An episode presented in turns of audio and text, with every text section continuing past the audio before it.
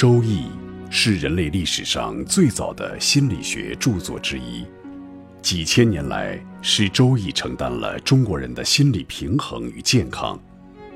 人的心理是复杂的，西方心理学采用线性科学、简单的世界画面和还原的方法解释人格和命运。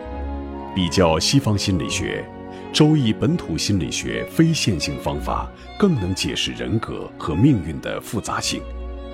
北京周易研究会创办人徐坤教授采取东西文化比较方法，为您揭示周易心理学的强大生命力。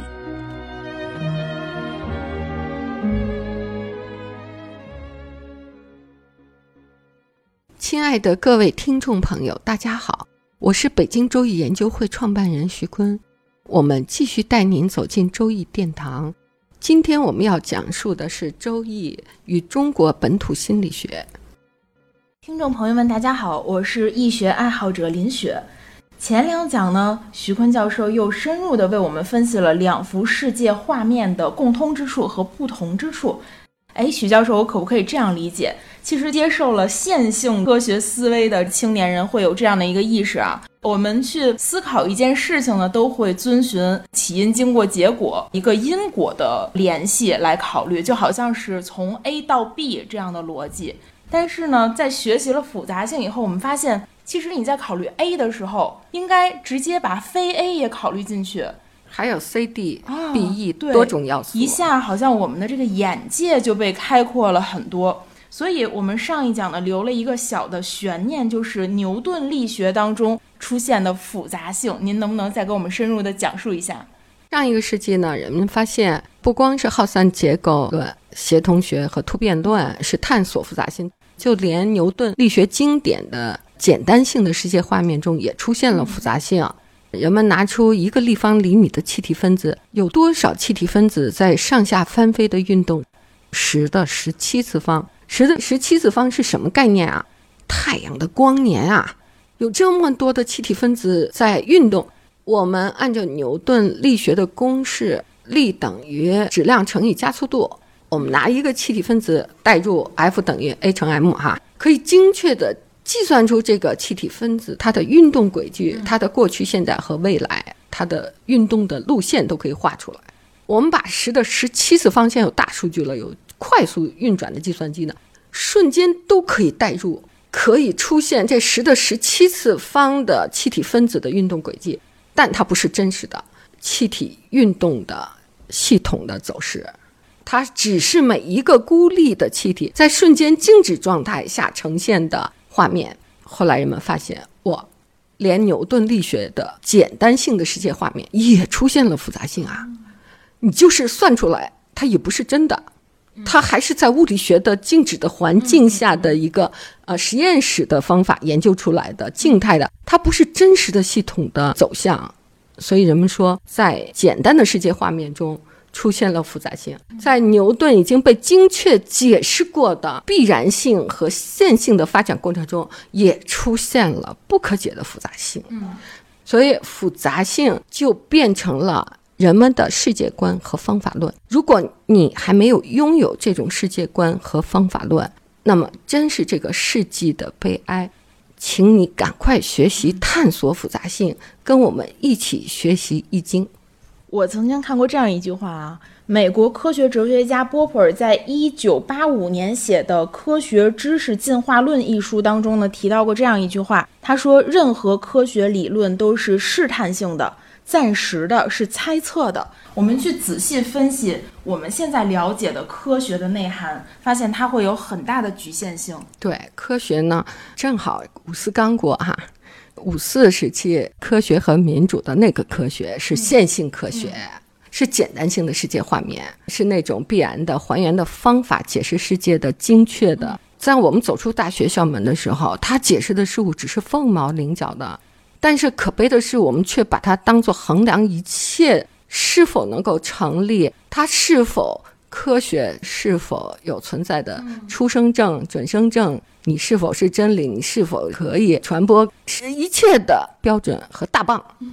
那《易经》老被他帮啊，《易经》是非线性科学，科学我们从此就要再加入一个有线性科学，还有非线性科学。非线性也是科学啊，但是我们全部都把科学狭隘的归结为线性科学，并且把这种狭隘的线性科学当做一个衡量标准和大棒，只要不在它的范围，就被它崩死。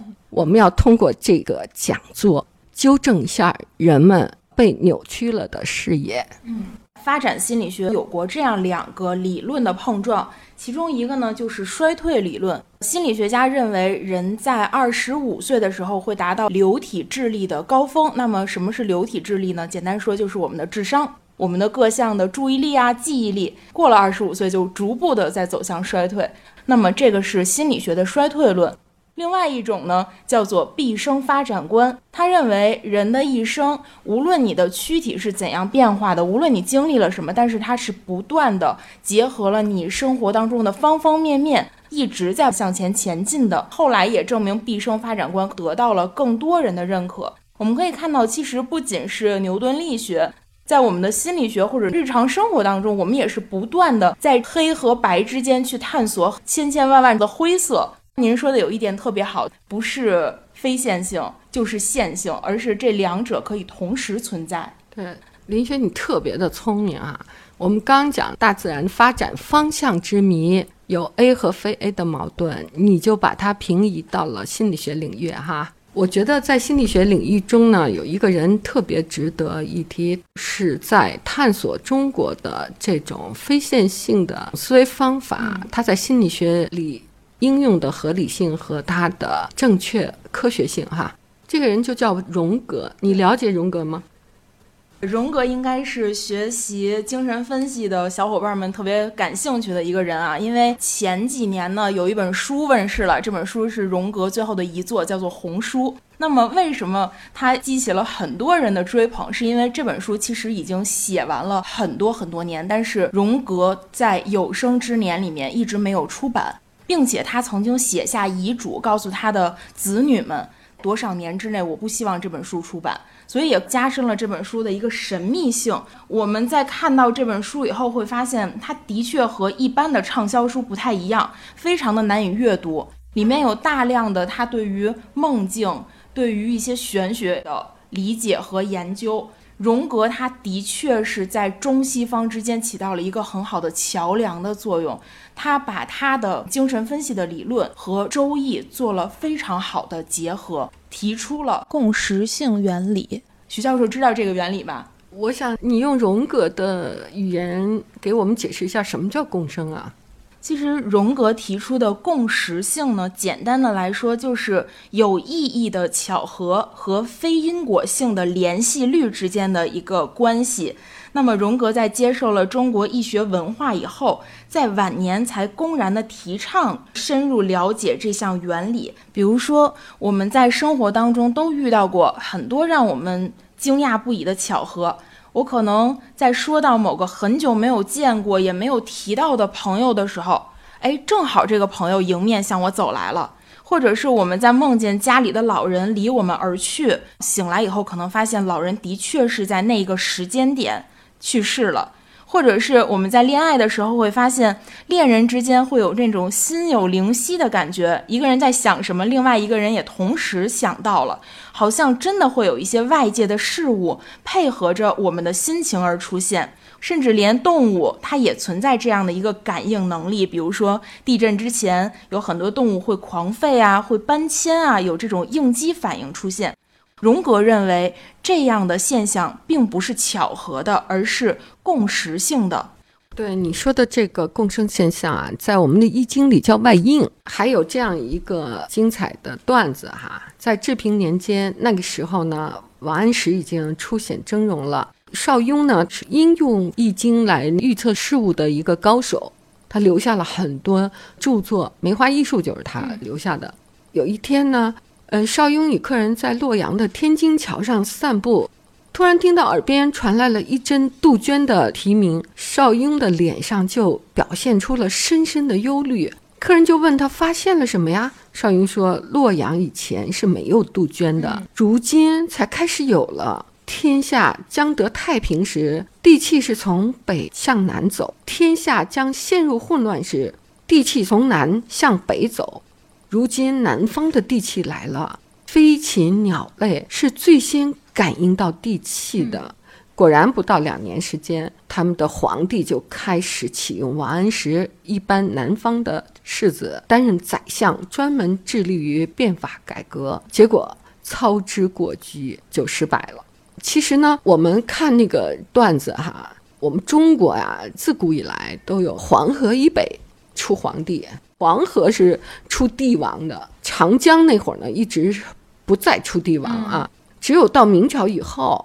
北边的地气向南边走的时候，打破了这种运势，就变成南方的省啊、县啊、郡啊开始出皇帝了。就南方的地气向北走，北方的地气向南走。那在邵雍来看呢，是北方地气向南走是对的，南方地气向北走就会出事儿。南方地气是暖气呀，是温暖之气，像北方的那杜鹃这种鸟就飞过来。飞过来以后，他从杜鹃鸟的外应就觉得皇帝要重用南方人，王安石是南方的，然后就用了王安石的改革。王安石改革呢有多种多样的方式和方法，但是我们就列举一个他的青苗法，怎么使王安石的改革失败的啊？青苗法呢是为了解决没有钱造成的春耕无苗、无耕无牛、荒地流民到处走的。这个问题，王安石就提出了由官府来借贷，由十户联保，三个是户户，七个是贫户，三加七正好是十哈。然后矛盾就出现了，富户其实不用贷款，嗯，然后穷户呢贷款之后呢又不还，官府呢就挤压富户，因为富户这三户呢是作为抵押的，官兵加上官府一起挤的富户去还钱。还钱的那个利息呢，还是政府收百分之二十，逼的富户就变穷了，然后中产阶级啊，我们说富户中产阶级就被消灭了，然后就卖儿卖女，强迫借债，社会就混乱。这个变革的失败呢，就是王安石他把改革呢设立在人性善的基础上，认为借钱就还天经地义，没想到穷户的人性恶。他借了钱就是不还，因为不是他来担保，是富户担保，他可以不负责任啊。所以初始心非常好的青苗法，最后得到了特别恶的结果。所以中国古人认为，人和天地之间并不是完全隔绝的，而是相互相通、相互感应的一个复杂系统。嗯，一个复杂系统。所以我们看到，其实物理啊。化学呀，心理学啊，他们都在尝试着去探索这个世界的复杂性。比如说像荣格这样，他在了解了这个复杂性以后，也是对科学一元论来给予了非常大的冲击。他认为一元论是一个紧箍咒一样，在禁锢着大家的头脑，是不科学的。